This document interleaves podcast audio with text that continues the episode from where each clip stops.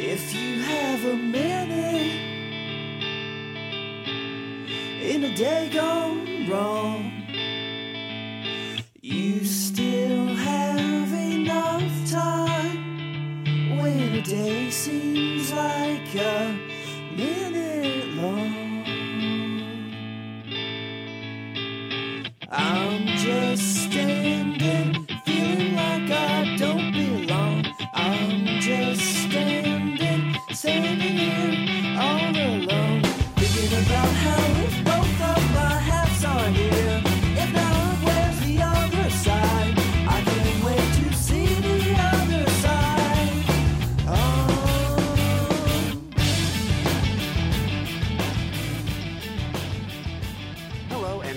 to the American Exception Podcast. I'm Aaron Good, and today I am talking again with our friend James DiEugenio, one of the most respected researchers and writers on the political assassinations of the 1960s. Jim DiEugenio is the author of two books, Destiny Betrayed and The JFK Assassination The Evidence Today. He is also the co author of The Assassinations, and he co edited Probe magazine from 1993 to 2000. As part of his indefatigable pursuit of JFK justice, DiEugenio has made regular appearances on Len Osanic's Black Op Radio podcast for more than a decade. We're going to be talking about two of Jim's recent articles The Mystery of Kennedy's Brain Deepens and Hoover versus King, the ARRB documents. Check out the show notes for links to these articles.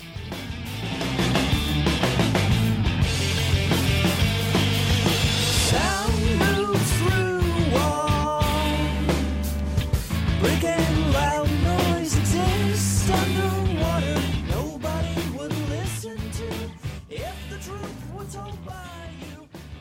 Jim DiEugenio, thanks for joining us again. Good to be here, Aaron. So you've been working, as you always do, on the Kennedy case and the other political assassinations of the 60s, but especially JFK. And uh, we're going to talk today about a couple of articles and related issues that you've written recently. The first one uh, is on Kennedy's brain, and the second one is on the Kennedys and uh, and and who really Hoover and Martin Luther King, but uh, deals with the Kennedy administration a lot as well. So let's talk about this brain article first, because I think this issue is something that came to the public, widespread public attention, like a lot of other things in this case, with Oliver Stone's movie. And at the end, when Kevin Costner mentions to, in his uh, closing arguments that the president's brain has been lost and we can't look at it, can you uh, give us? Can you give us a rundown historically of how this uh, th- this story? How, basically, what is this story? How did this happen? What do we know? What do we not know about it? Where does it stand today? Uh, and then what does your new article reveal? We can get to that later, but maybe just the generic story of his brain first. In our film, JFK Revisited, and in the uh, four hour version, JFK Destiny Betrayed, we spent some time on this issue because I've come to believe, like I wrote at the end of the article, which, by the way, is at kennedysandking.com, which is which is the website that I edit and publish. At the end of the article, I say that Kennedy's brain is like a searchlight through the fog, guiding us to what really happened to JFK. So let me sketch in some of the background of, of this issue. The fatal shot to Kennedy was obviously to his skull. The night of the autopsy, they don't weigh Kennedy's brain, which is standard operating procedure. But for whatever reason, they didn't weigh his brain. The first recorded. And by the way, that's standard operating procedure, but it would be extra important when the cause of death is gunshot wounds to Yes. the, to the brain. Absolutely correct. Now, there is a document called the Supplementary Autopsy Report. To my knowledge, that's the first time that the weight of Kennedy's brain is recorded. And in that supplemental autopsy report, the weight of the brain comes in at 1,500 grams. Now, why is that unusual? Because that's above the average. Okay. the uh, the the average weight of a human brain is 1350 grams. Kennedy's comes in at 150 grams above that. How can that possibly be? Because there's so much evidence, you know, visual certifiable evidence that this cannot be true. There's there's the Z313, okay, the explosion of Kennedy's brain in the Zapruder film, where you see this huge, tall jet of blood and tissue going up into the air. There's the pictures of the back of the car, which is caked with blood and tissue, you know, in the back. There's Jackie Kennedy's suit, okay? All right. There's Jackie Kennedy going out the back of the car to re- try and get a piece of Kennedy's brain, which had flown out the back of the car, and which she actually gave to one of the doctors at Parkland Hospital when she got there. There's the two motorcyclists on the left side of Kennedy behind him.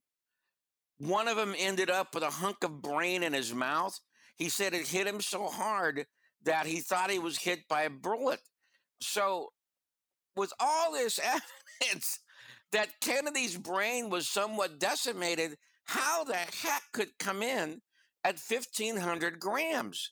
And by the way, I haven't even mentioned the eyewitness testimony of so many people at Parkland and Bethesda. Parkland was the emergency room that Kennedy first went to. Bethesda Naval Center is the hospital that the autopsy was done at, in which so many witnesses said there was a significant part of Kennedy's brain that was missing. I think there's something like 12 witnesses, including the two pathologists, Humes and Boswell. And also, for example, Dr. Carrico at, at uh, Parkland Hospital. So, how the heck could Kennedy's brain weigh above the norm? And there's Jackie. There's Jackie getting onto the climbing onto the trunk, which Right. would makes zero sense if he's shot from behind. Right. All right. So now, now, here comes a very, very interesting further fact. As I said, there was a supplementary autopsy made. On that autopsy sheet, there's a handwritten date. The rest of it is all typed up. There's a handwritten date that says 12 6. Now, was this supplementary autopsy made on 12 6? We don't know because it's a handwritten date and there's only one signature on it, Jim Humes. But guess what? In that document, it says no dissection was done in order to preserve the specimen. One of the most memorable parts of Oliver's film is when Cyril Wecht comments on this. He says, Preserve the specimen. Preserve the specimen for what? Are you going to put it in a museum? Is Jackie Kennedy going to put it on her mantelpiece? Preserve the specimen for what? Okay. Because, as many doctors, including Dr. Lee, said, you cannot figure out a trajectory of a bullet through a brain unless you dissect the brain. There's two ways to do this. There's what they call a bread loaf type, where you cut it like a loaf of bread, and there's a pie cut, where you cut it like a pie with the center cut outward. If you don't do that, then you don't know what a trajectory would be through the brain. Okay? So, in other words, they don't weigh Kennedy's brain at the autopsy. Then they don't dissect Kennedy's brain at the supplemental autopsy. And you And that's have a, that's a perfunctory thing, right? I mean, don't Yes. they do that for gun any gunshot victim to the head? They would do that, right? Mhm. Now, here comes another problem, which directly relates to the article I wrote, uh, which I think is called "The Mystery of Kennedy's Brain Deepens" at Kennedys and King. the official story says that Humes testified. Humes, Jim Humes was the chief pathologist on the autopsy team. That he gave everything to Burkley. Burkley was Kennedy's personal physician. Burkley is the only doctor who was both at Parkland and at Bethesda. And the story was that they wanted to bury the brain with the body. Well, here, here's my question. If they wanted to bury the brain with the body, and the funeral is, I think, the 24th, okay, or the 25th, what is Humes looking at when mm. he's doing the supplementary autopsy? okay. And And so like he- they don't they don't bury a brain with a body normally, right? I mean, normally this that they like take those organs out for a, a mortician. That's like Well, what see, they this is- that's like this- what they do, right? I mean, that's a is- weird. See, this is why a lot of people have a problem with George Burkley. Was it really necessary for him to bury the brain with the body? And was he simp- simply not aware that there's going to be this supplementary autopsy approximately 10 or 11 days later? How could he not have been aware of it? So now you begin to see why there's this question about what really happened to Kennedy's brain. Because many people, and this is why we had a neurologist on the program, Michael Chesser from Little Rock, Arkansas. And this, this is one of the questions we asked him. Is it credible to you that Kennedy's brain could have weighed 1,500 grams? Okay. And he said, no, it's, it's, it, it's, it's not credible.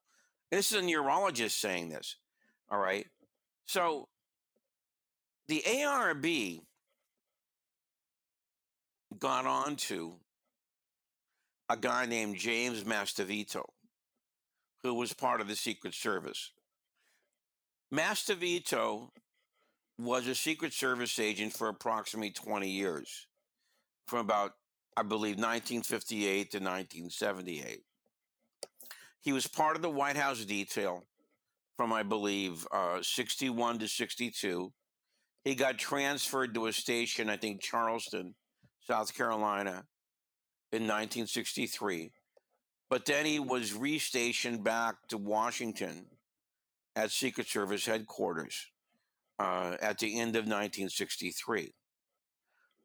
One of his jobs was to reorganize the file on JFK with the Secret Service. He said that when he first got the file, it was five or six file cabinets there. And his job was to winnow it out. Well, he sure as heck did that because he got it down to one file cabinet, one five drawer file cabinet. And he was questioned about this by Robert Blakey during the House Select Committee on Assassinations because Blakey said there were certain documents in there that he was looking for that were gone. And Mastrovito, just like all these other hierarchical guys, passed up the buck and said, Well, that's what James Rowley told me to do. But Joan Zimmerman, who was conducting the interview for the ARB, said that it was really Mastrovito who decided what was going to stay and what was going to go. Joan asked Mastrovito, Did you handle any artifacts? And this is the question that led to this next reply. And he said, Yes, I did. One of them was a piece of Kennedy's brain, it was in a vial. And she said, How did you know it was Kennedy's brain? Says, Because that's what it was labeled, and it was at the AFIP. Yeah, what's AFIP again? Now that's now that this gets into another interesting question. Armed Forces Institute of Pathology is part of the Walter Reed complex, which is a different complex than Bethesda. One is naval, one is uh, one is the army. All right, and in the article we have the pictures that show that they're two completely different buildings. Okay. And so she asked him, Who gave you the vial? And he said, Walter Young, who was the guy who was on his team at the time, his supervisor. And unfortunately, that guy died the year before Mastrovito testified. So this becomes a, a really, really important question. How the heck did Kennedy's brain get to the AFIP if the autopsy was at Bethesda Naval Center and Burkley took everything with him to be buried with the body? How the heck did something like this happen? You know? Now, I closed the article because I talked to Dave Montague. Dave Montague was the chief investigator for the ARB, and his name was on this document. And so I wanted to talk to him to ask him, How did you find this guy? How did you find this Mastrovito guy? You know? And so he told me that Joan was running the Secret Service investigation. Okay. And she came up with his name. And so he located Mastrovito, sent him some documents, and had him okay approval to do an interview. And then at the end of my conversation with Dave, he said, Jeremy Gunn, who was the chief counsel for the ARB, and Doug Horne, who was a military records analyst, were very troubled by Mastrovito's testimony. As to how the heck Kennedy's brain ended up at the AFIP, you know? And he said one of the reasons they were so troubled by this is that there was another witness who said the same thing. This this guy named Ken, I think his name is Vratnik, okay? And they had actually interviewed him a few months before Mastrovito came in. And Vratnik said that he knew that Kennedy's brain was in a locked vault at the AFIP because he had seen it. And like Mastrovito, he said the same thing. It was labeled Kennedy's brain. All right. And it's very clear he didn't want to answer any questions because Doug Horne tried to question him about, well, what did it look like? How big was it? What was it? And, and he didn't want to answer any questions. And he said, the person who would know about this would be a woman named Joyce Mannis because she could tell you how it got there, what the dimensions were, under what uh, under what control it was. Okay, because she ran that part of the AFIP. I never saw an interview with Joyce Mannis from the ARB. I mean, if, if somebody would have told me that, I would have made it a very high priority to find Joyce Mannis because you might be on to what the heck happened to JFK's real brain. That's where the story ends. Okay, that's where the story ends. Where and and it's it's incredible. I mean, it's really startling when you think of it. You know that this story took 33 years because I think the these were declassified in 1996 or 1997. The House Select Committee did not do anything on this, I think. I don't think they interviewed either Mastrovito or Vratnik. But this is, oh, oh, I forgot one part. I forgot one part. Mastrovito said that he put what was left of Kennedy's brain through a food processor. I wish I was kidding about that. I really wish I was kidding about that, but I'm not. He put it, and so that is what ended up with Kennedy's brain, at least one of the last uh, uh, pieces of evidence we have about it. And so this is a really, really puzzling and frustrating story. But I don't think anybody can say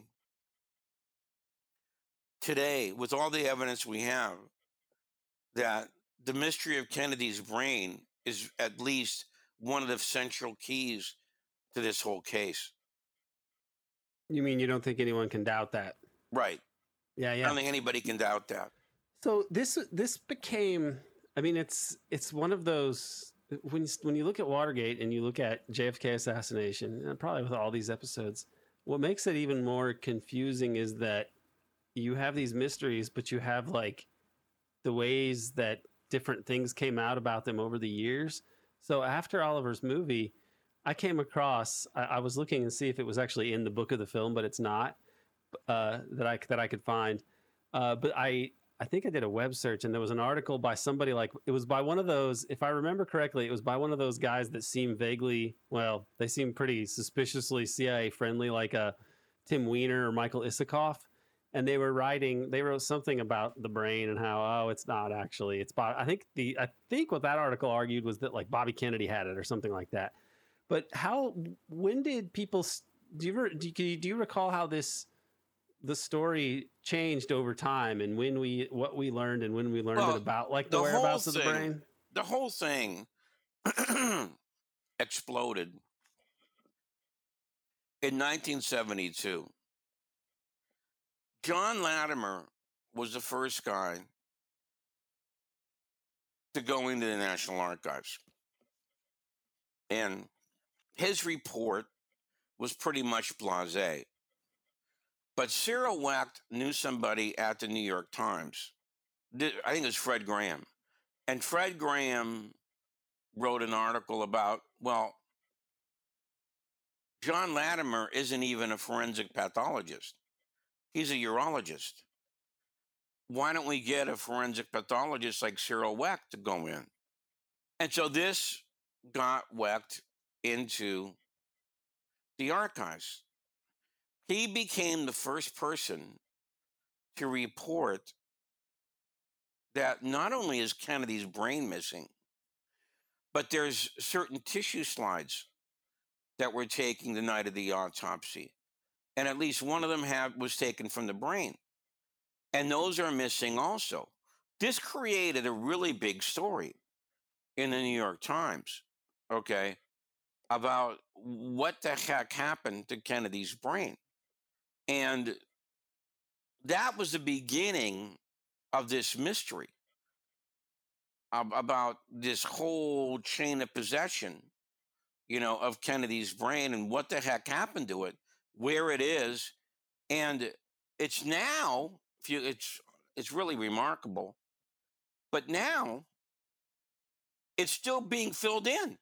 Now we have this story about the AFIP. You know, is is this where Kennedy's brain actually ended up? or was Kennedy's brain interred with the body? Okay. And why on earth was George Burkley never called in to answer these questions? See, George Burkley was not interviewed by Arlen Specter. And they didn't include his his death certificate in the Warren report, right? That's true. Which is very. How did that ever come? How did they? How did that see the light of day if it wasn't in the Warren report? Harold I recall that. Weisberg got it. Ah, Okay. that's quite. That's an. That's quite a. That's quite. I mean, it's very damning that they did not. They included some the most minute, minute, tedious stuff in those twenty six volumes, and they couldn't. They wouldn't put that in. I mean, that's pretty damning.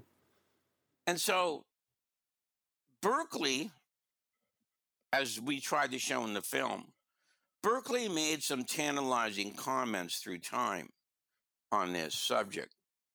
And, like, for example, when he was being interviewed by the JFK Library in 1964, they asked him, uh, Do you want to state an opinion about the three bullet scenario put forth by, and he said, I'd rather not comment on that. Then, when the House Select Committee on Assassinations was beginning to form. He, he and his lawyer wrote a letter to Richard Sprague, the first chief counsel. And he said, and they said something like, um, my client has evidence which shows that Oswald could not have been the only person involved. Well, then Sprague got removed. All right. And then there was not even a formal deposition of Burkley. So then later on, when the ARB put together,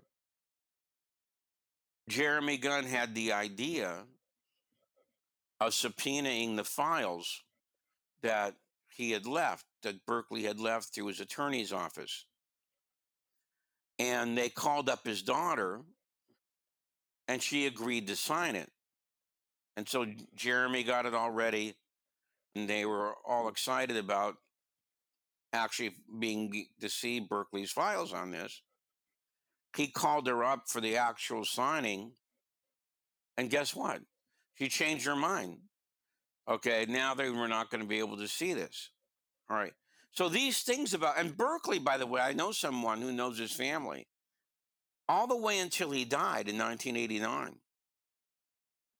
He was being visited by the Secret Service every year. Okay. Yeah. All right.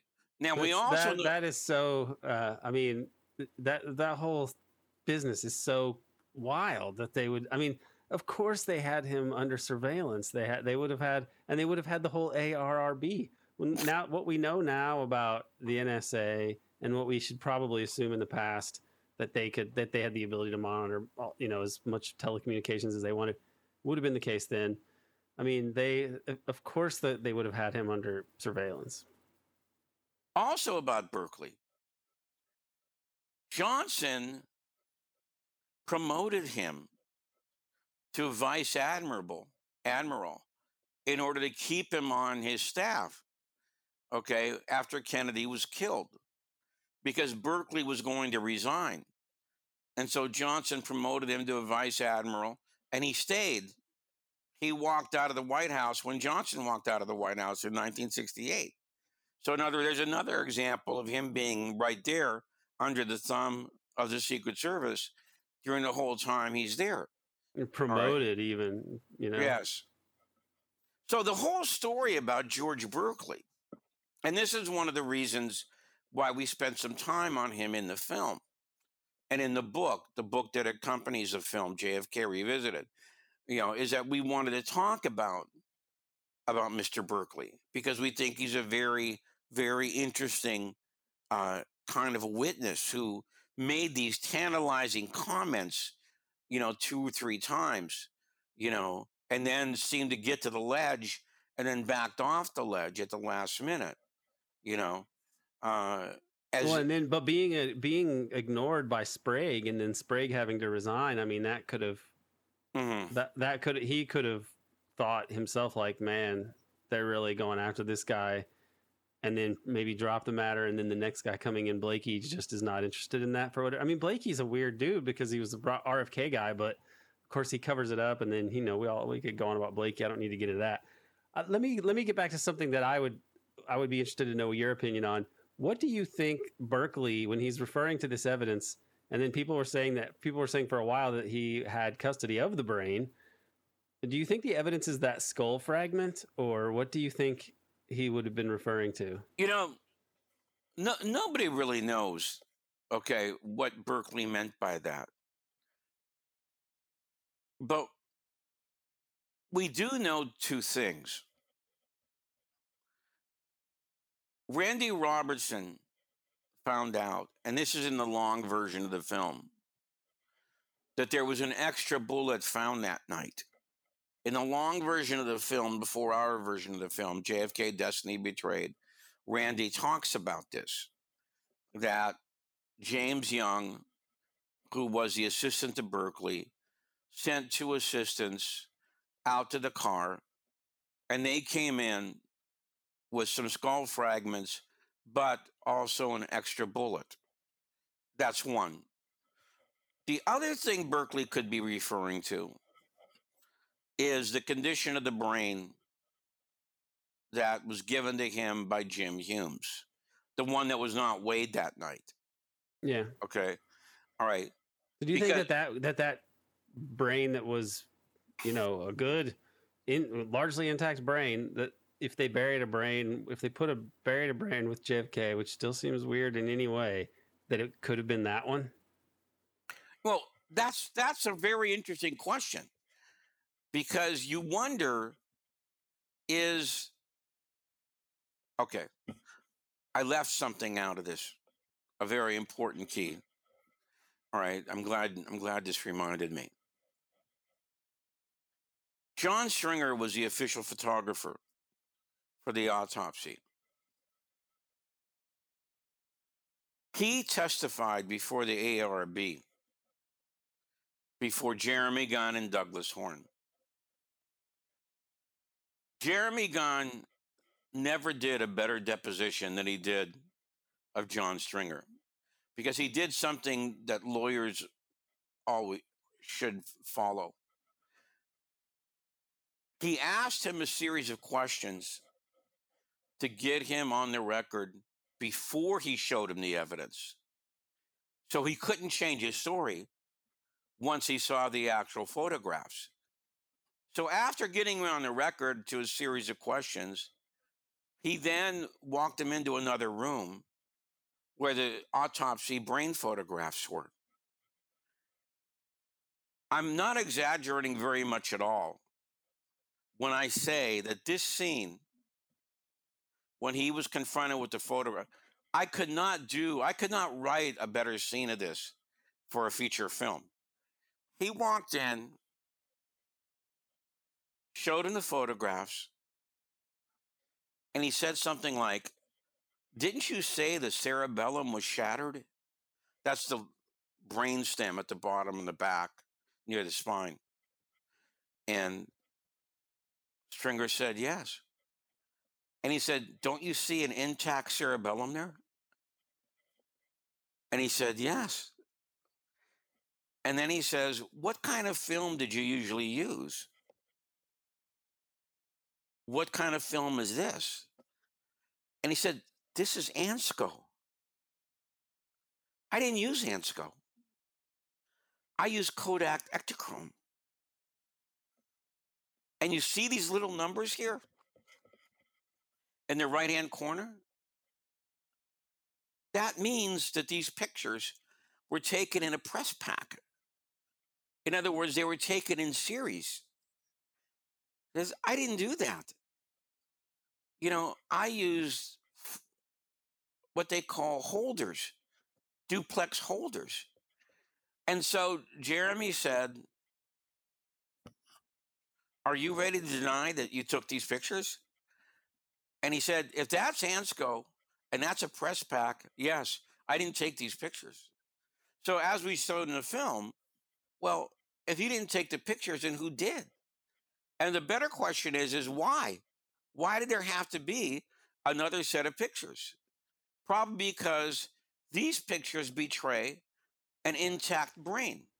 See, the official pictures and the illustration in the House Select Committee show pretty much an intact brain. There's a little disruption on the right side, but that's all. And in fact, they don't even show bullet track. They don't even show bullet track through the brain. So, if this is the brain that was buried with Kennedy, this is why people like Mike Chesser said, okay, then somebody switched Kennedy's brain, you know. And this is why it was so important to get to the bottom of what the heck brain was at the AFIP and how the heck it got there. All right, so this is this is going to be an enduring mystery of of, of this case, and uh, the fact that John Stringer said that no, I didn't use that film, and no, I didn't use press pack. That was more or less the coup de grace. Yeah, that's what I, I mean. It's overwhelming the uh, the amount of chicanery all around it, all around this that aspect of it. Because when you do understand that, like uh, you know, as Clint Hill said, there's a big hole in the back of this of the president's head.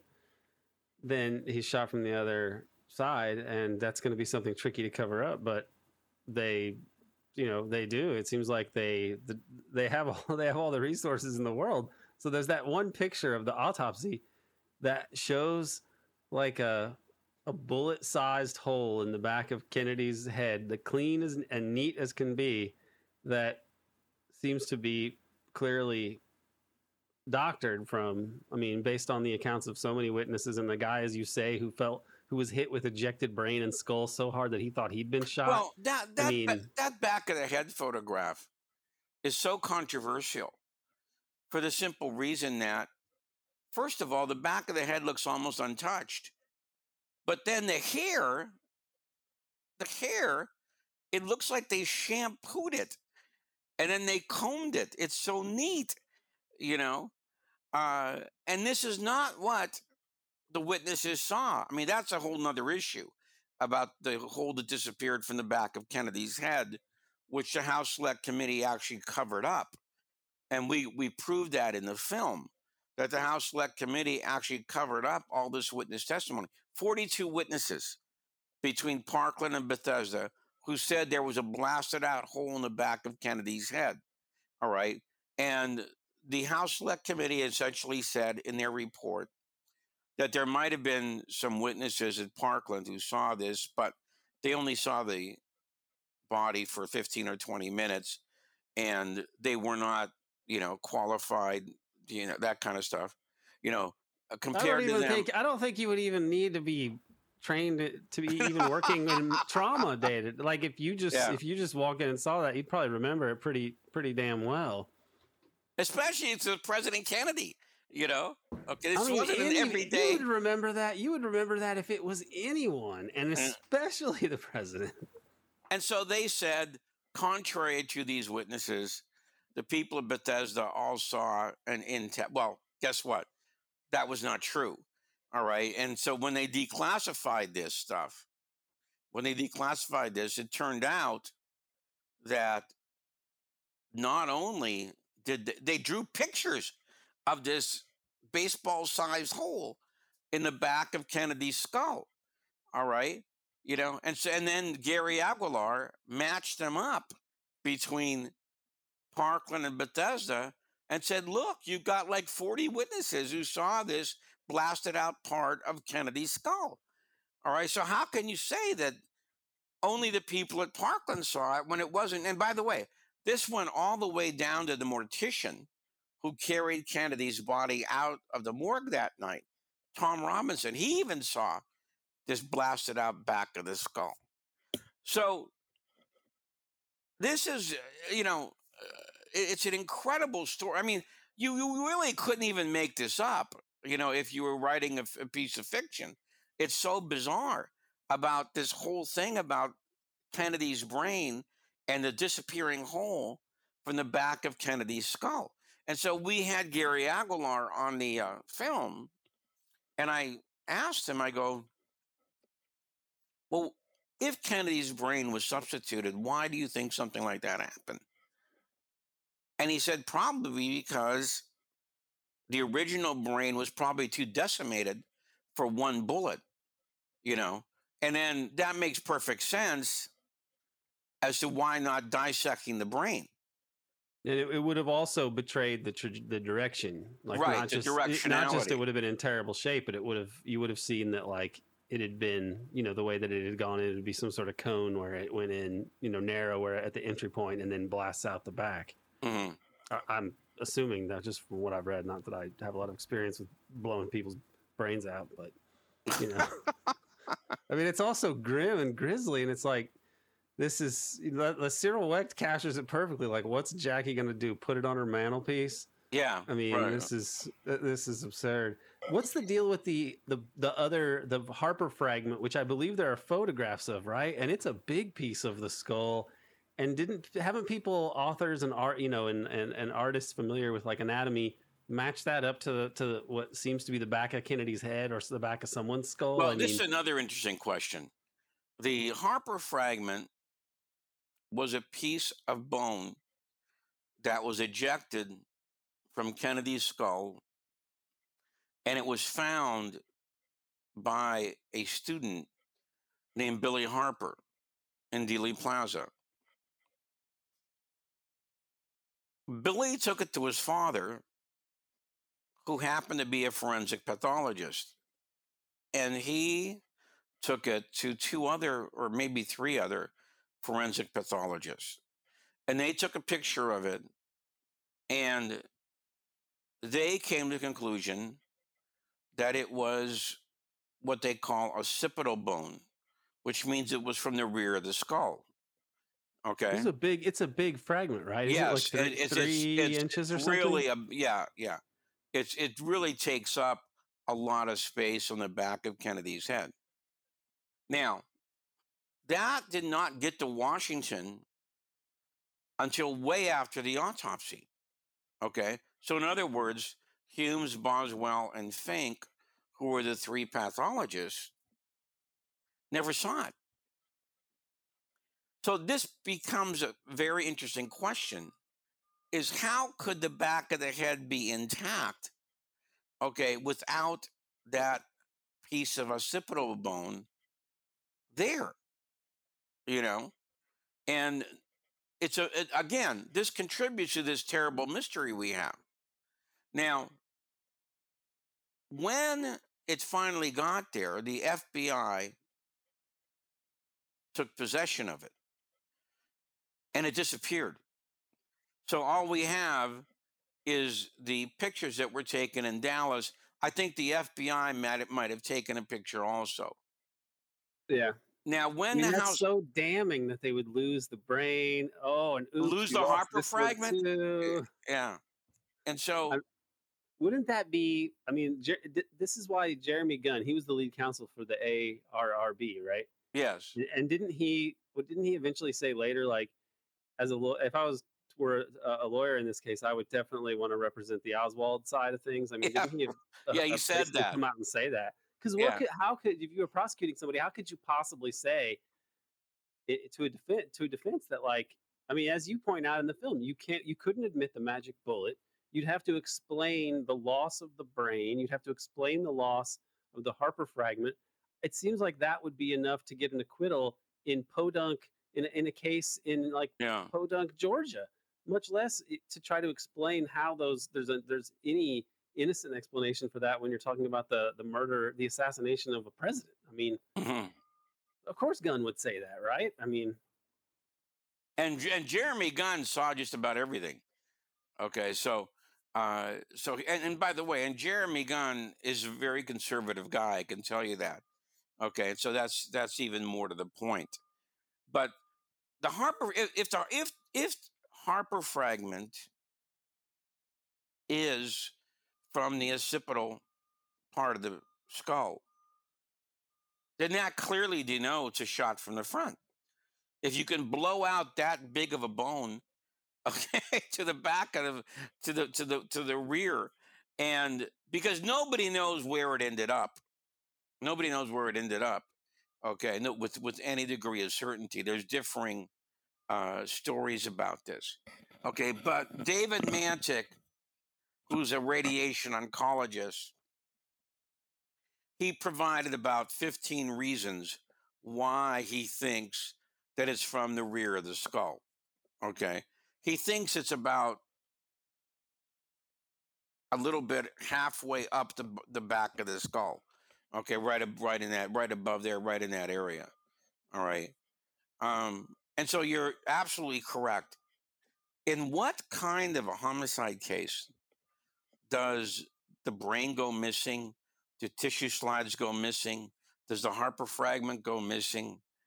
You know, um, you can only come to the conclusion that this isn't an accident.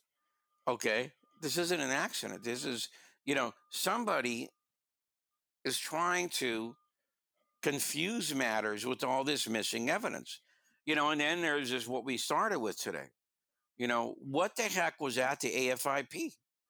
You know, what was Kennedy's brain really at the AFIP and, and why? Okay. Why was it there? You know, Yeah. very, very bizarre.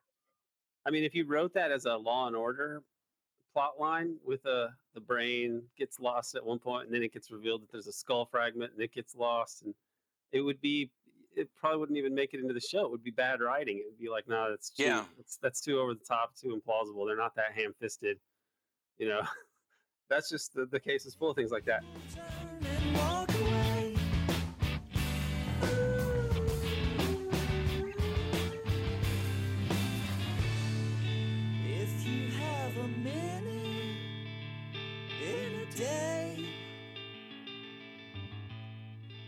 We should get into this other article. We'll spend less time on this, but I think it's definitely worth looking at because it's something that gets that is being discussed by people. Uh, a number of people, especially because of the RFK Jr. campaign, have been revisiting the history of the Cold War and the history of the Kennedy administration, and talking about Martin Luther, the relationship between Martin Luther King and the Kennedys.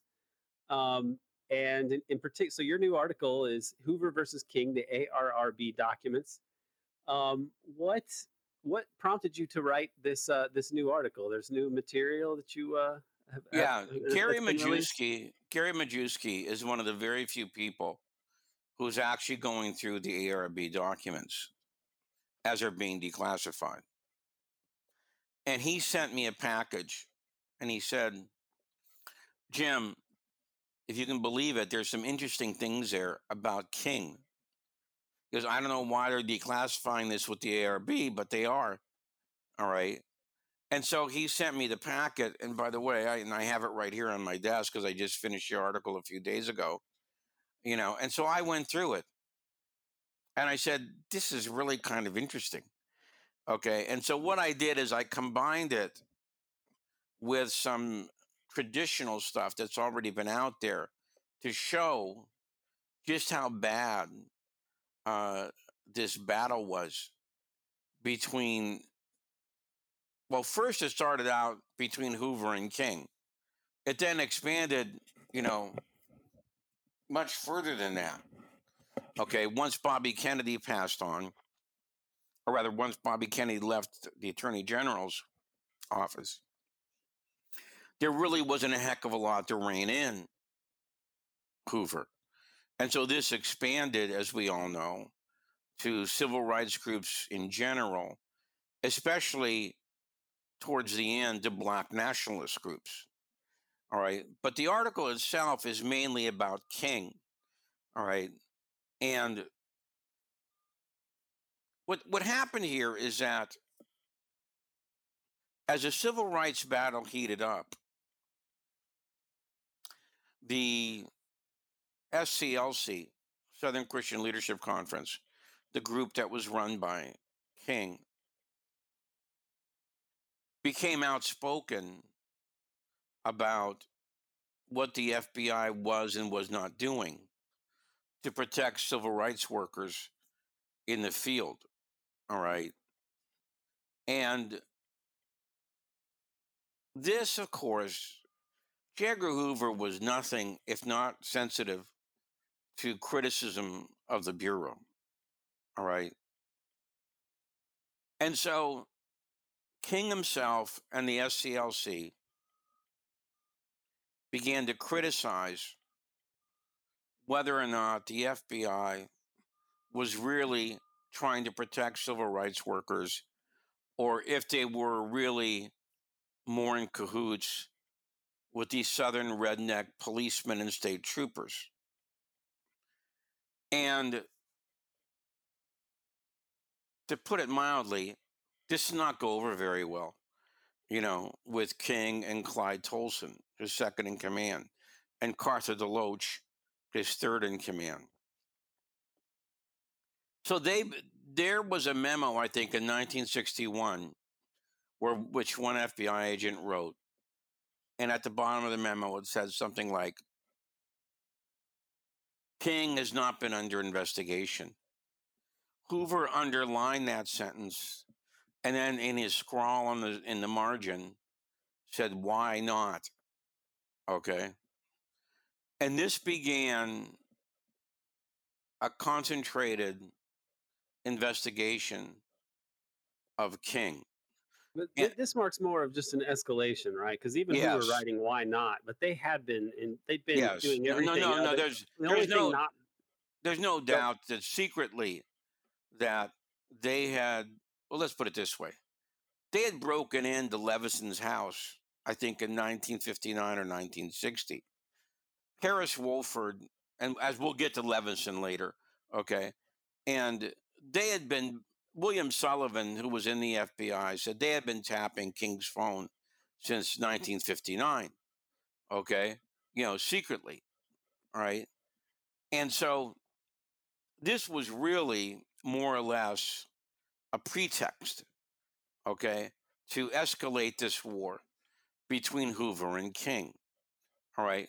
So now Hoover began to rely on his old standby, which was smearing people as being Reds.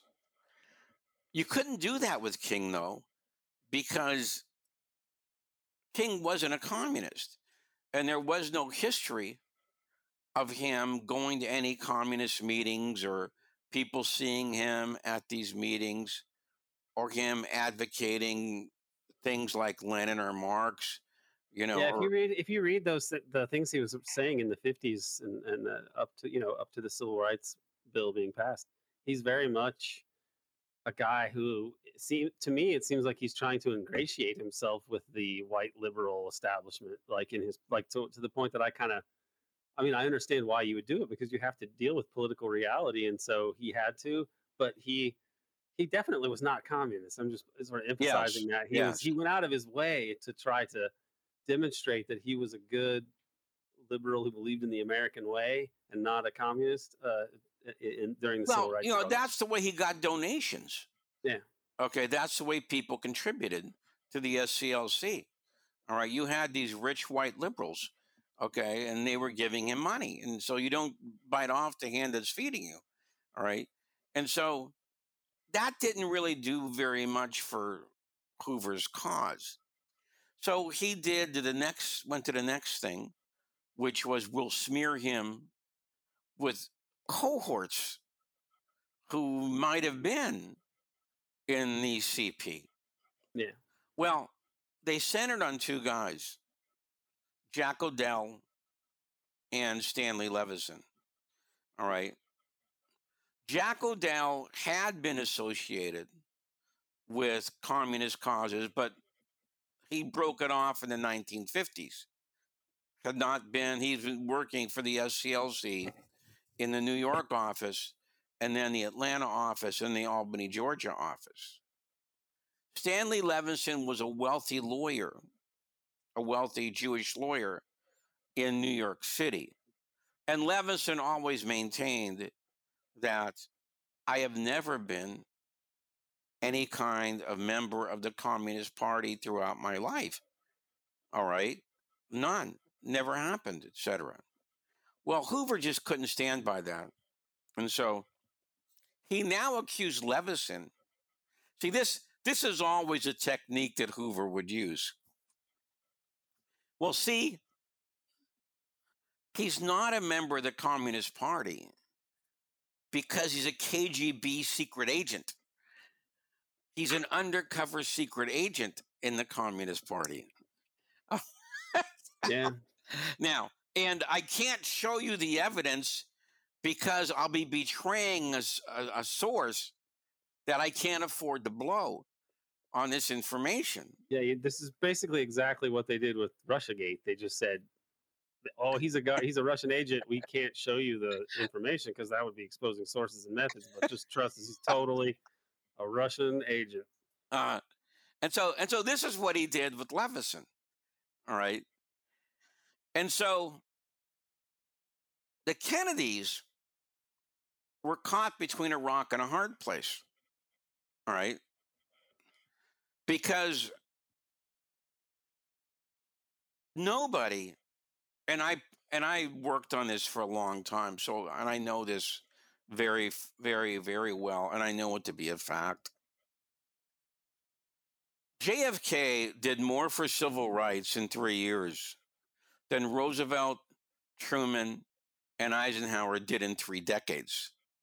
And this mythology that it didn't start until Birmingham is absolute hogwash.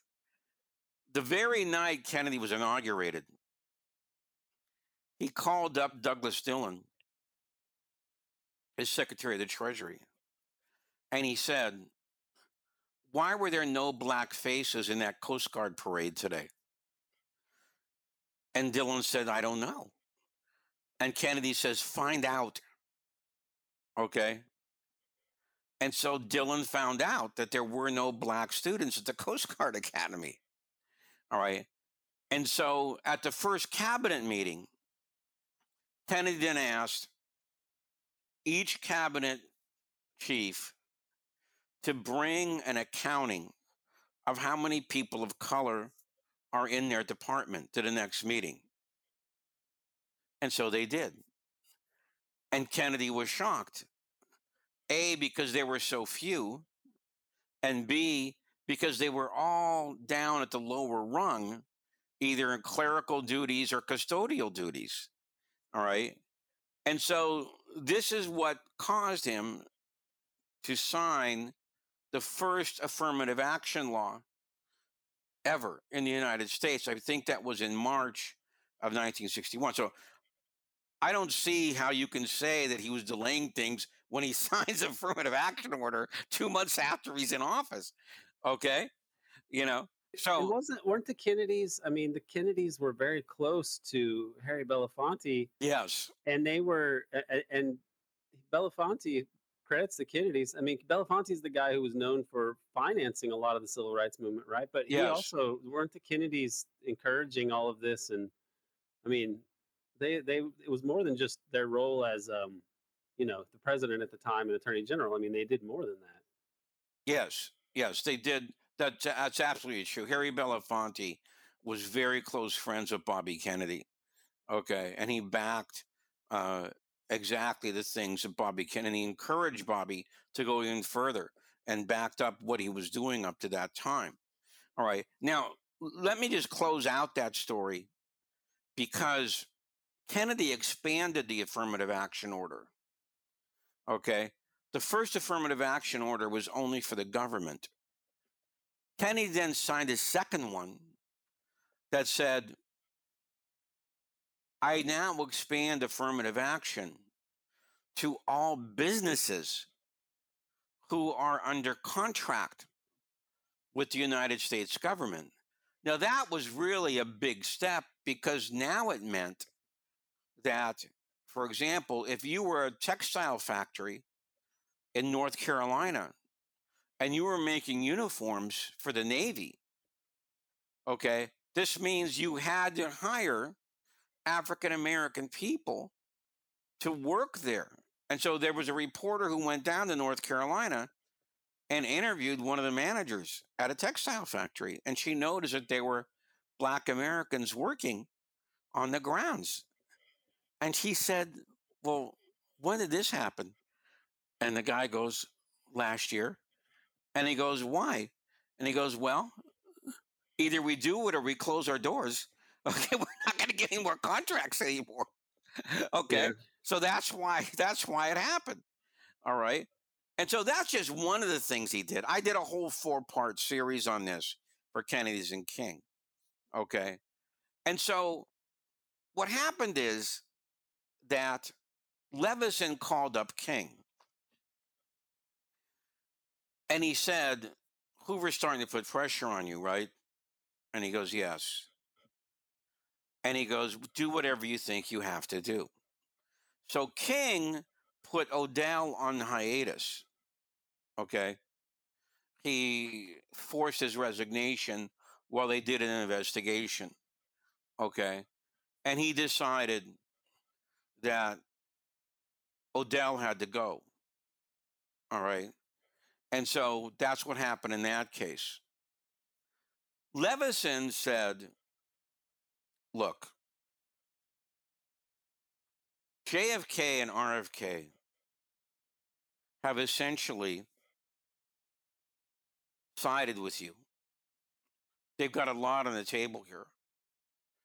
They cannot, whether it's a fake scandal or whether it's a real scandal, Okay, they not they cannot gamble with this. All right, and so I will understand if you have to freeze me out.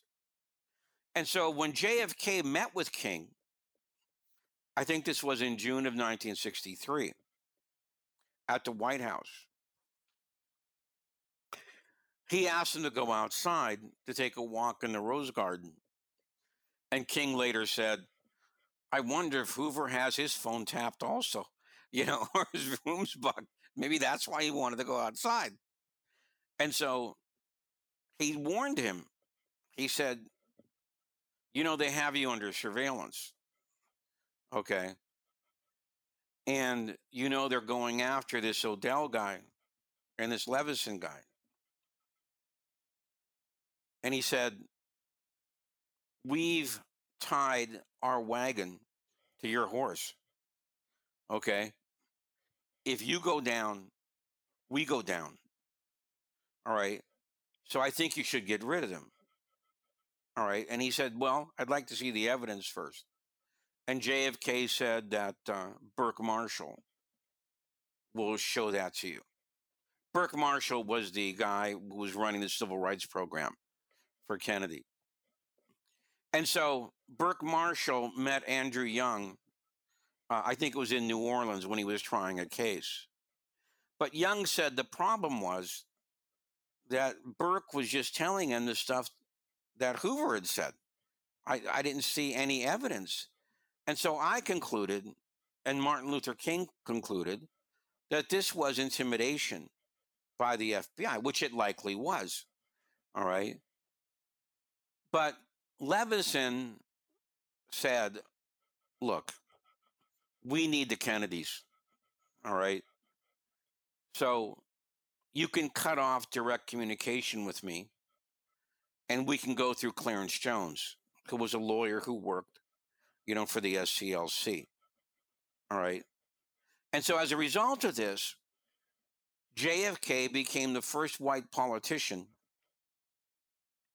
to endorse the March on Washington in July. And he made a point of saying that there is no communist infiltration that we've been able uh, to detect. Okay. And Bobby Kennedy wrote a letter to a couple senators in which he said more or less the same thing. He, he even said, you know, it's remarkable in the face of all the real injustices that the communists have been able to make almost no progress in the civil rights movement. Well, that drove Hoover up the wall. Okay, when when when he wrote those letters to those senators, you know, he exploded. All right. Uh, how can you make such a declarative, definitive statement when you don't even have King's phone tapped? Okay. And then he then he pulled out what he thought was his ace, and he said, "I know for sure that King is still communicating with Levison.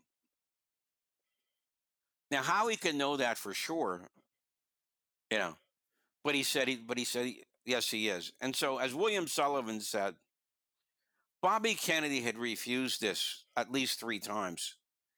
Okay, all right. Finally, in October, he buckled and he said, "Look, I will okay a phone tap for 30 days.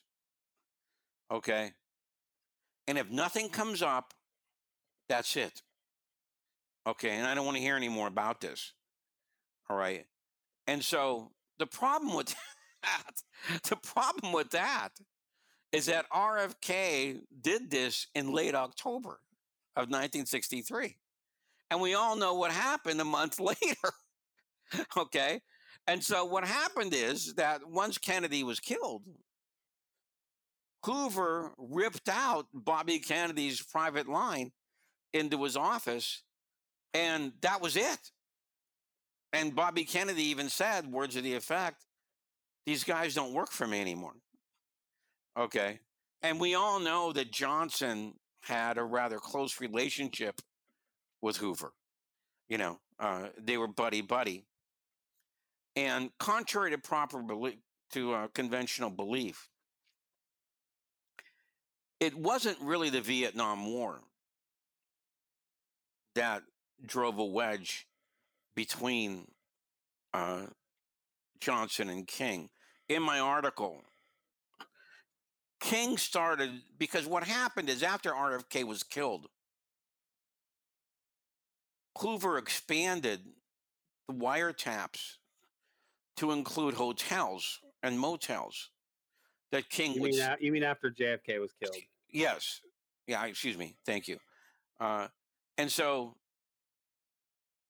this is where he said that he had evidence of the king was philan- philandering.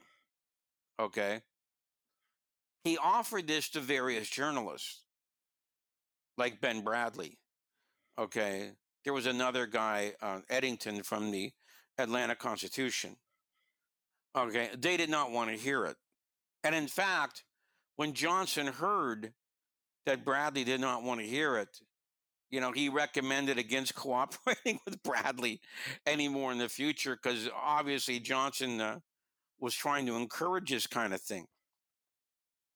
And so, what finally happened in the summer, or excuse me, I think it was the fall of 1964, King had won Times Man of the Year award at the end of 1963. And this was Hoover wrote a memo on a UPI story saying words to the effect they really had to dig into the trash can to come up with this. But then it was announced that the Nobel Committee was going to honor King with its Peace Prize in the upcoming year. And Hoover just went nuts on this one. Okay. He couldn't believe it.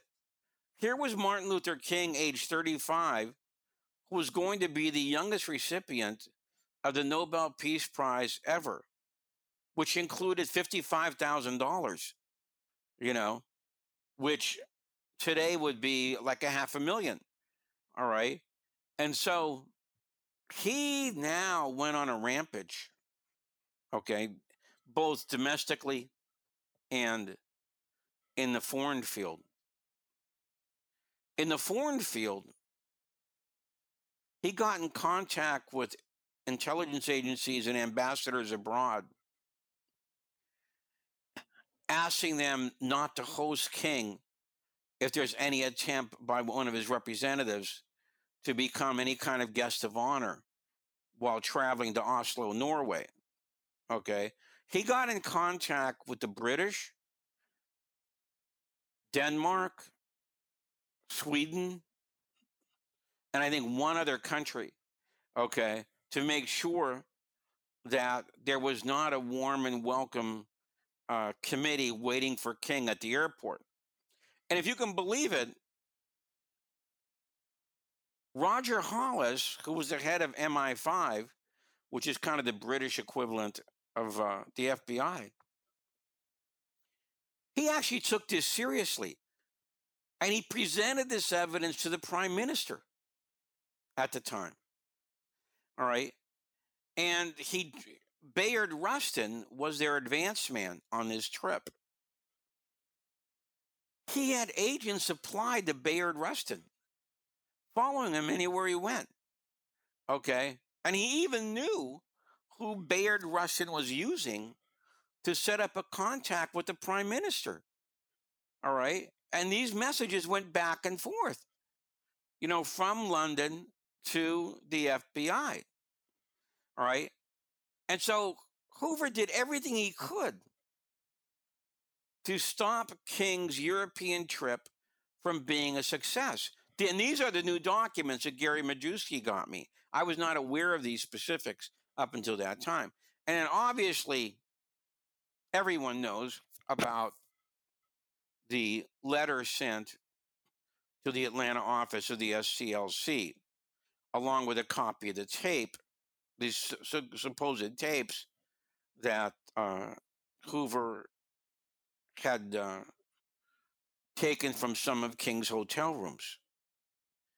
And in that letter, he, which I think was written by Sullivan, all right, he said words to the effect King, you know you're a fraud.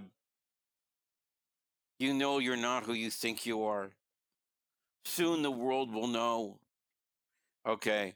And all this cooperation you're getting from Protestants, Catholics, and Jews will soon evaporate. You know what's in store for you. You know there's only one way out.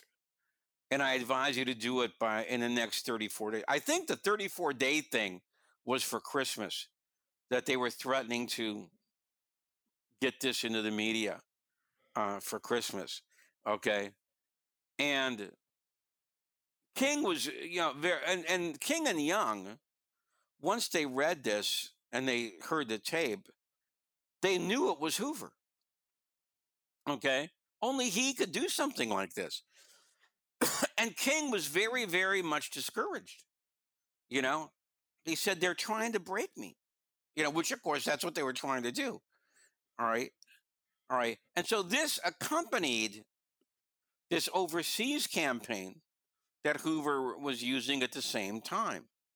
You know, it, it, when you look back at it, it's really kind of crazy, you know, that that this was allowed to happen. And this just shows you just how powerful, you know, Hoover was you know, as far as this domestic scene, and in this scene, what we're talking about now is in the foreign field. I mean, an FBI director influencing American representatives abroad uh, about King's visit there. You know, You know, I they, mean, they did that. They did that to. I mean, that was the thing with Malcolm X too. There's that one CIA document where uh, someone submits an inquiry to the CIA saying like, um, "Hey, you know, Malcolm X is going around saying a lot of bad things about our foreign policy. Do you think uh, maybe we could look into uh, maybe assassinating him?" was it really that clear? Uh, it does. It does say like, as, as I recall, it, it does say that. It, it, it brings up assassination in a way that like it's clearly that's what it's referring to. I should Uh-huh. we should try to. I think that we'll in the coming months, uh, in the next year, or something maybe we'll try to. I'll try to hunt that down at some point because it's a it's a really key.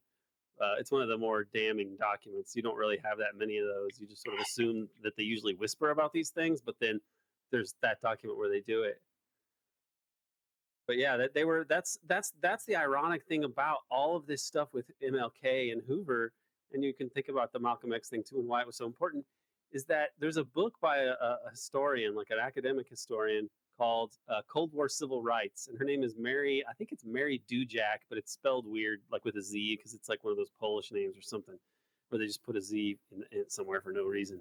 But it, anyway, the uh, the thesis of the book is that, and I think she makes the case very well helps to explain why there was more so much support for civil rights is that the U.S. was really on a flat-footed in the developing world as people went around having with like Paul Robeson's group, you know, that their petition to the UN, we charge genocide, uh, the crime of government against the American Negro, I think was the subtitle. And it was basically saying the U.S., you know, talking about Jim Crow and lynchings and all these things and people even people like allen dulles were vaguely sympathetic not not let's not let's say sympathetic because that i don't believe they were really sympathetic they tactically supported civil rights for this reason that it was a really bad look for the us and the whole mm-hmm. us political economy no longer depended on slaves picking cotton or anything like that. Like the south was just an embarrassment and a backwater for the for the us because they they were more worried about the global empire. So the the, the pinnacle of the us establishment didn't obviously didn't care about the well-being of black people in the US but they knew that for their plan for like you know do- global hegemony that civil rights was a was a bad look. And so this is this is the tightrope that they're they're trying to walk and so MLK is the kind of the beneficiary of this I think it helps to us to understand why the the media in the north or I mean the the, the national media gave good coverage to this it's that they were the powers that be were sympathetic to civil rights as long as it went up to political rights. But once MLK starts saying, "Why are you spending all this money on the war when you could, when like look at the situation of black people?" He said, "I don't want to integrate into a burning house," but that's what he did. Well, that's that's essentially what he said. Okay, when there's a film called uh, King in the Wilderness, Yeah, it's good. in which uh, he's talking to Sander Vanocur uh, right before they're doing an interview, and this is, I think, during the Watts riots, okay, and uh, which were in, massive and incredible. All right, and Sander Vanocur asked him about, didn't you make a speech a couple of years ago called "I Have a Dream," and didn't that civil rights bill pass? What happened? And he goes, and King said words of the effect, well, my dream became a nightmare. Okay. As you can Yeah. see it all around you. Okay. You know, if you recall, It did, and you know what? It's a couple months later, and it's the, the Kennedy assassination in Vietnam. It- It's a, it, it did, it did become a nightmare.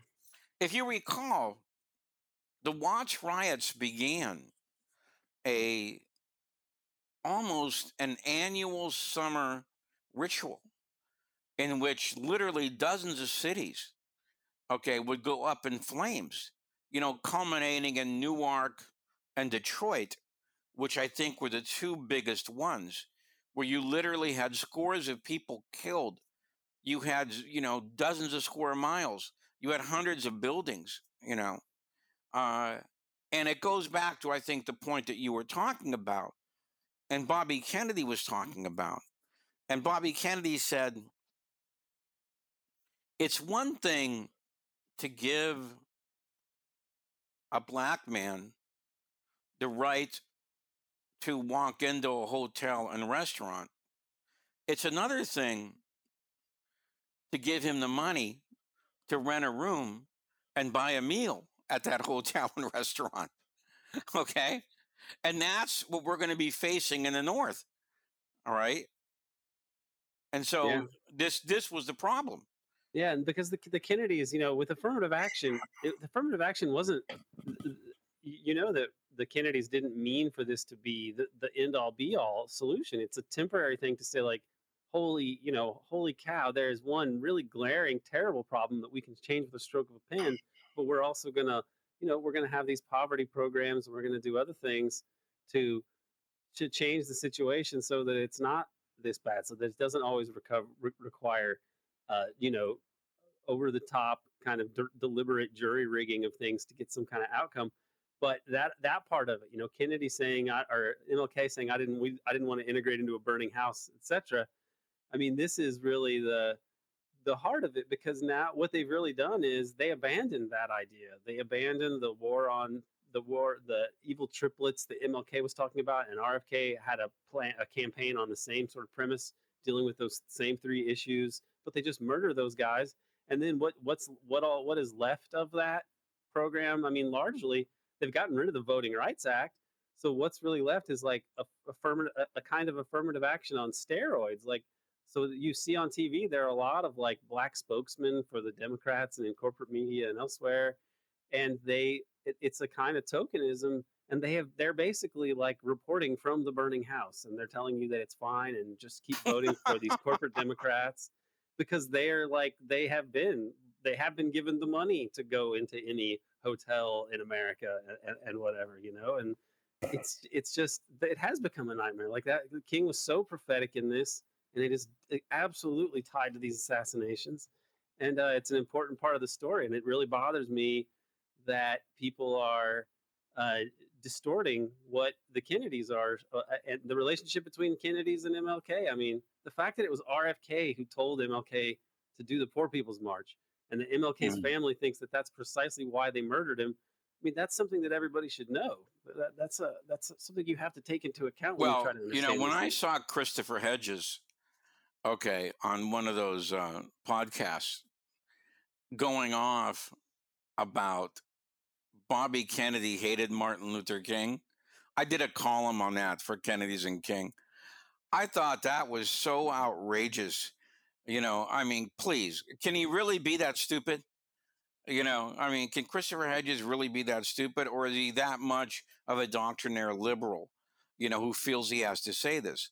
You know, he's I mean, a, he's a left. He's kind of a leftist, like a Chomskyite leftist. If you, if Oh, he is? down to it. yeah. A lot of his stuff is very good on certain issues. He, because his overall analysis of the criminality of the state and of the U.S. empire and how it's totally lawless, he actually says a lot of the same things that I would do. But then on these big issues, he's always, you know, uh, uh, he he doesn't go there. He just he won't go there. He takes the Chomsky line. I don't, I would guess that he's not even really aware of the counter arguments, uh, the sort of left leaning counter arguments that you're putting out here about this because I don't know him to normally go around saying things that are totally erroneous like this. It's just a strange thing, but he's totally he's totally um, you know out of line with the, and egregious with what he says about these things. Yeah, see, Kennedy backed the March on Washington. Okay. And then once he made the announcement, I think that was July the 17th, that we're going to be backing the March on Washington, he called in Bobby and he said, I'm putting you in charge of this. Okay. And, and, uh, everything has to go off like clockwork because if it doesn't, our enemies will use this to tar yeah. us. Okay. And so Bobby, and that was a huge, that was a big risk. I mean, his yes, his, his yeah. reelection depends on right the South. That's the South. They're a part of his constituency. That is not a. I don't know of any other act by a U.S. president where a, where they basically throw a, a big part of their constituency. You know, they basically say, you know, sorry, but uh, we're I, I can't I can't accept this. I'm going to have to throw you under the bus. And Bobby Kennedy resigned while JFK was in Texas. He wrote a letter of resignation because he said, if you keep me on, you're going to lose the entire South because of this stand we've taken on civil rights. And I've been your point man on civil rights. So they're going to go after me to get to you. Okay. All right. So this is how they understood this issue that it had the potential to bring them down. Okay, and that's why Bobby wrote that letter. Now, of course, JFK never got it, okay, because he never came back from Dallas. All right. Yeah. So I don't know how he would have reacted to it, you know, but but that's in uh, uh, the Revolution of Robert Kennedy, which is one of the best books recently about Bobby Kennedy. And, and, JFK was wanted. JFK offered, and um, I think even wanted to speak at the March on Washington. Isn't that right? But then, yeah, they didn't want him. Wasn't there. it Rustin? Rustin and other people said like this actually should be the black man's hour, right? You know, more or less, right. Which is, that's you know, why he didn't speak I there. They didn't want him because they yeah. thought that he would overshadow you know the other speakers that they had that day. and he was he was he was fine with that right i mean he he yes right he would have done it but then they mm. said this is should be the black man's hour. And he like was like, okay. And then made sure he and Bobby made sure, and Walter Reuther, right? Walter and, Reuther uh, was one of the speakers. And then Walter Reuther and JFK and Bobby and Jack would all be dead before too long. right, right. And uh, and a lot of people, a lot of people believe that the March on Washington was probably the high point of American liberalism, you know, in that era. In fact, Ralph Abernathy said words of the effect, it was the greatest day of his life. Okay.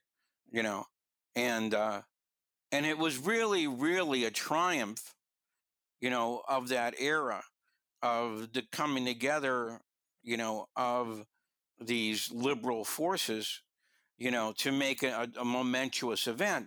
But let's not forget, it took a year to pass the civil rights bill. All right. And JFK, Richard Russell, who was, of course, against it,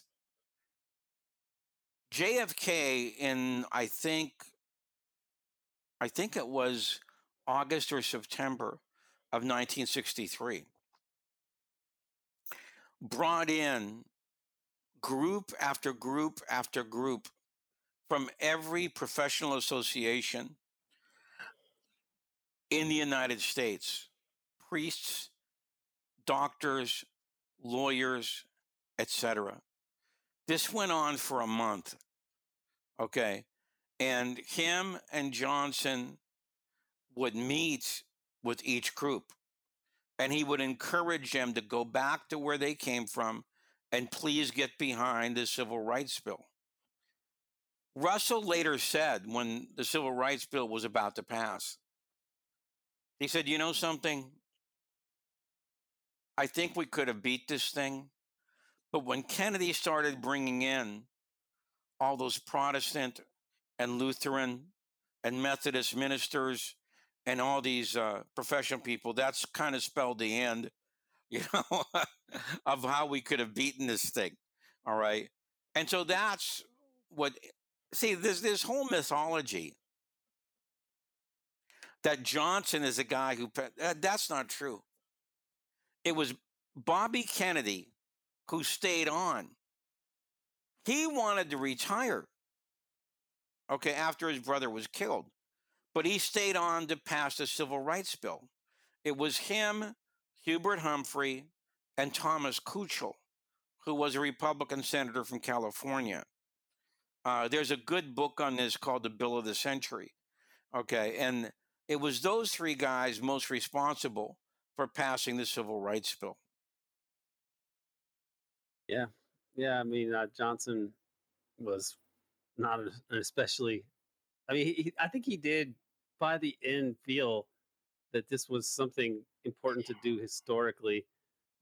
So I, I don't, uh, I don't think he was purely a phony. You know, like a like a segregationist at heart. I mean, it seems like he did have some desire to deal with domestic poverty, but was obviously racked over his kind of terrible anti-communism and and, and so on. And, and you know Mhm. so his foreign policy is a total disaster. And because of his macho texan tough guy anti-communism and so on he was basically you know totally malleable for the national security people and the wall street people that run cia and everything else. But you know the kennedys for the civil rights bill i think are and obviously martin luther king you know most of all uh credit for that whole that whole thing. And it's uh you know it's a real crisis it's a tragedy that the way that american politics uh was altered its trajectory because it the, the civil rights act and the, the you know the war on poverty these should have been the beginning of a, a process of dealing with the great atrocities and injustices of us history instead of a movement back into you know a kind of right wing uh, general state of things in the United States, which is what happens in the years uh, following JFK. Really consolidated with Ronald Reagan in 1980, and then we've net it's been uh, a kind of right wing nightmare ever since. Yes, absolutely. You know, that's why um, I criticized, um, what's that guy? Oh, Rick Perlstein. Rick Perlstein wrote this four volume set on the rise of the right from Goldwater, which I think that was called The Gathering Storm, you know, all the way up to uh, Reagan, Reagan's administration. I think he called that the invisible bridge. Okay. And I said online, how can anybody write a book about the rise of the right in the United States and leave out the conspiracies to murder JFK, Malcolm X, King, and Bobby Kennedy? Because it doesn't happen without the elimination of those guys. And I said, it's sort of like, you know, that question. Well, Mrs. Lincoln, besides the shooting, how did you like the play? Okay. Yeah. yeah. All right. you know, Yeah, I mean uh, the, that I always find I find that genre of liberal commentary where they try to ex, where they try to explain why the right has been so triumphant and what what the left might be able to do. And when they when they say like we need our own set of think tanks and so on, but like we need our own media, it's like okay, the right what the right has is all the money in the world and and their mission is to make sure they they keep it and get more of it. And they also when it comes down to it can just murder people and get away with it. So maybe those factors you want you want to write all of these things about like oh if only we did this if only we did that. Maybe it's more straightforward than that. They can get away they can rig everything with all the money in the world and if they can't if that somehow fails they can just murder people and then lie about it forever and nobody will do anything about it. That that's a that's a source of of power and then you can understand why they would be able to stay in charge. It's not like it's not as mysterious as as but don't, but but don't don't don't forget Markos Moulitsas oh, oh, yeah, he's our secret weapon, right? Secret weapon on the left. I mean, that was what they thought. They were like, we need our own left wing media, and then they Yeah. it's people like this, and then you find out like, gosh, they sort of they pull a lot of punches here and there, and then oh, well, they were trained by the CIA. I guess I guess that makes sense. That's where we're Oh, at. Uh, Okay. Jim, where, where, what else do you have on the horizon? Anything else you want our, our mm, uh, viewers to know about? I'll probably make this a public episode to try to promote your uh, the, the website and such. okay. What else do you have um, going on? We have uh, we have Andrew Iler who is coming out with another installment about the fate of the JFK Act.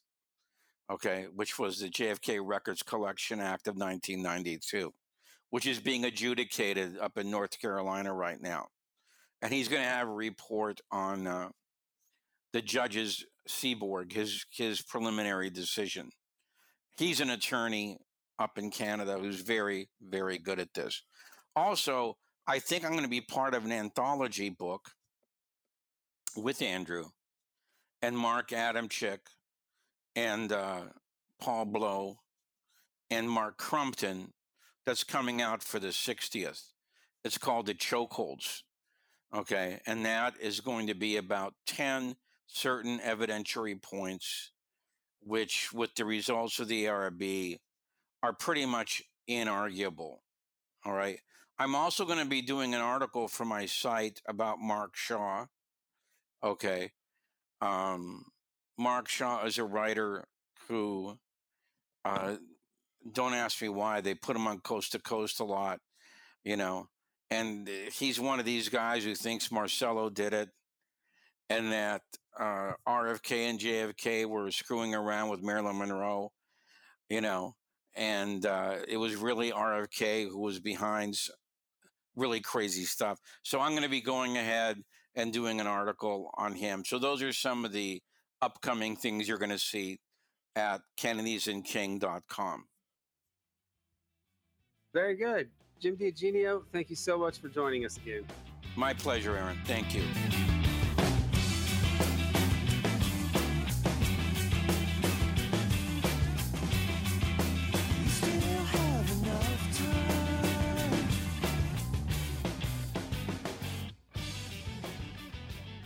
Thanks to Dana Chavarria for producing this episode and to Mock Orange for providing the music. This episode is public, but you can find a whole lot more material in this vein by subscribing to the American Exception podcast on Patreon. It's always great to have Jim DiEugenio join us again. Uh, links to the articles we discussed are in the show notes, and I would also suggest that you check out his latest publication, the book version of JFK Revisited. Jim has an encyclopedic knowledge of the JFK case. I'm really happy that he's out there doing what he does and that we could bring him on today. I appreciate how, with no prep or anything, he can just bust out with arcane side stories like he did with the Harper fragment. Jim is a guy who has a calling, calling to chase the light.